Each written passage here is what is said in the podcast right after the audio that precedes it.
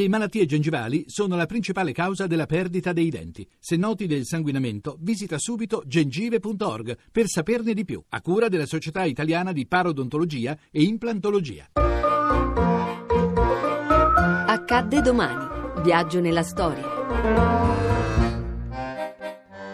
Primo giugno 1970. Muore Giuseppe Ungaretti. Si fa poesia non pensandoci perché, eh, perché, occorre farla. Il procedimento normale, ma non si sa, avviene così d'un tratto.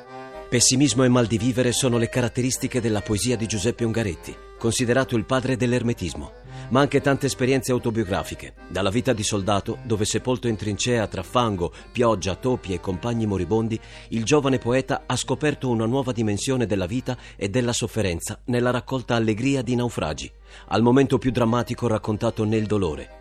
La morte in Brasile del figlioletto Antonio che segna definitivamente il pianto dentro del poeta. Sono poesie dedicate al mio figlioletto perduto in cielo cerco il tuo felice volto ed i miei occhi in me null'altro vedano quando anch'essi vorrà chiudere il Dio.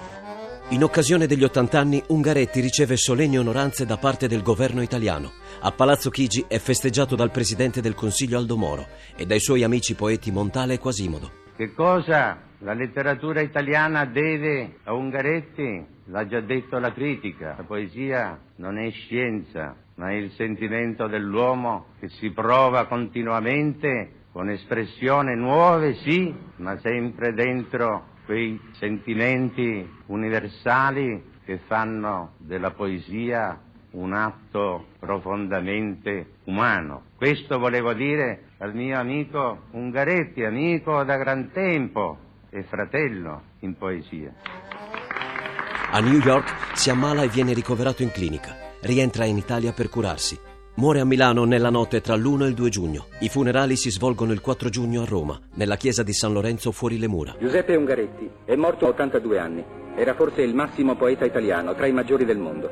La sua casa è romana. I libri, gli oggetti parlano del suo amore infinito per la vita, lo sforzo per comprenderla. In un'ultima intervista rilasciata a Parigi e pubblicata in occasione della morte, aveva confessato non ho mai avuto paura della morte. Io considero la morte come il segno che la vita dell'uomo, il destino dell'uomo, è un destino tragico. Ecco tutto.